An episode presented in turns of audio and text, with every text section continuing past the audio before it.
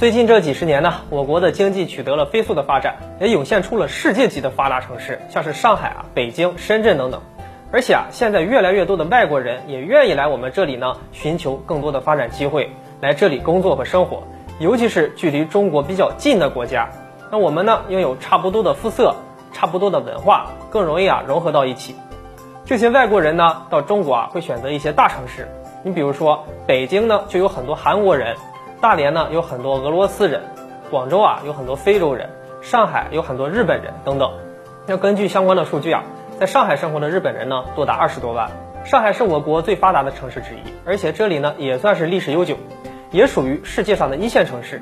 上海啊是一座集经济、金融、贸易、科技为一体的中心城市，所以啊它也吸引了大量的外来务工者。那他们想要在这里啊闯一闯。日本的经济很发达，但是啊。本国的面积却很小，再加上人数众多，那人均资源占有量啊就更小了。而且日本的生活节奏啊太快了，工作压力也大，发展机会啊也是越来越少，所以选择来中国上海发展。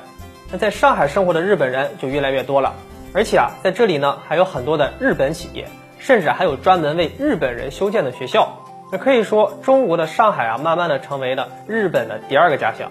但是呢。最近几年，很多的日本人开始离开上海了，选择回到本国生活，甚至呢还掀起了一股回国热潮。这又是怎么回事呢？其实原因啊还是比较现实的，说到底啊都是钱的关系。如今我国的经济发展快速，上海的物价也是水涨船高啊，尤其是上海的房价让很多日本人啊承担不起。日本人在上海生活的经济压力呢越来越大了，好多的日本人呢赚取的工资只能维持自身的生活。